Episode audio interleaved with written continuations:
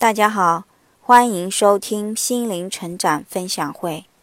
当我们感觉无力的时候，想必每个人都曾经历过无力的时候，甚至于刚从一场无力感中走出来，没过多久，我们又陷入了另一种深深的无力，仿佛人生就是在一次次的无力中渐渐找回了自我。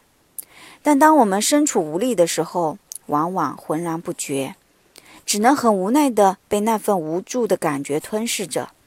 而往往这种时候，我们不晓得，但我们的情绪和行为其实已经暴露了我们内心的这份无力感。最近，我开始专心关注于孩子的语言发育迟缓的问题。随着早教机构倒闭的影响，也进一步加剧了我对此问题的担忧。但是，如果说情绪没有被积压到一定程度的时候，我们是很难觉察到这背后的无力感的。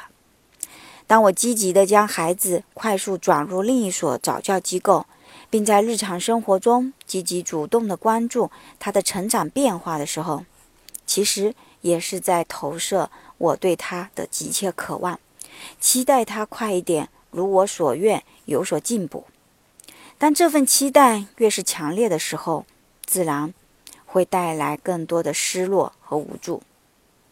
虽然看着孩子有着稍许进步，可对于自己来说，似乎远远没有满足于自我对他的要求。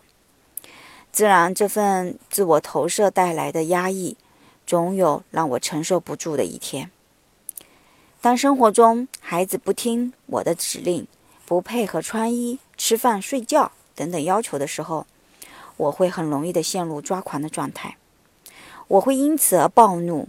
也许此刻孩子确实因此变得乖巧听话了，但我很清楚，我的内心并未能因此得以愉悦轻松，因为我明白他并非感受到我的爱，而是臣服于对我的恐惧，而我对他投以的成长的目标。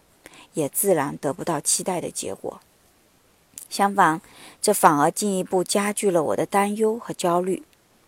于是，当这样的负面情绪积压到一定程度的时候，我们不是陷入抑郁，便是在压抑中爆发出来，最终埋怨、指责周围的亲人，对孩子无理打骂，同时自己也未能因此变得安宁。这个结果。实际上，最该负起责任的应该是我们自己。我不妨开始问问自己：为何我要如此强求孩子达成自己的目标？因为我在担忧孩子不够优秀。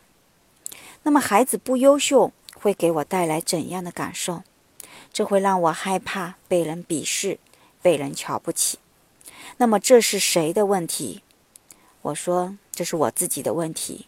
因为我对自己的不够自信和肯定，企图利用孩子的成长和优秀来填补自己的价值和自我肯定。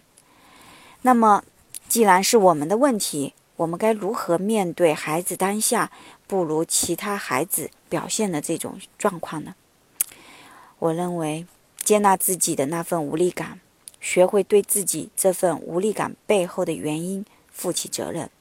而不再是向孩子投射我们的担忧和要求，学会接纳孩子本来的样子，学会耐心的等待他每一点的成长和变化。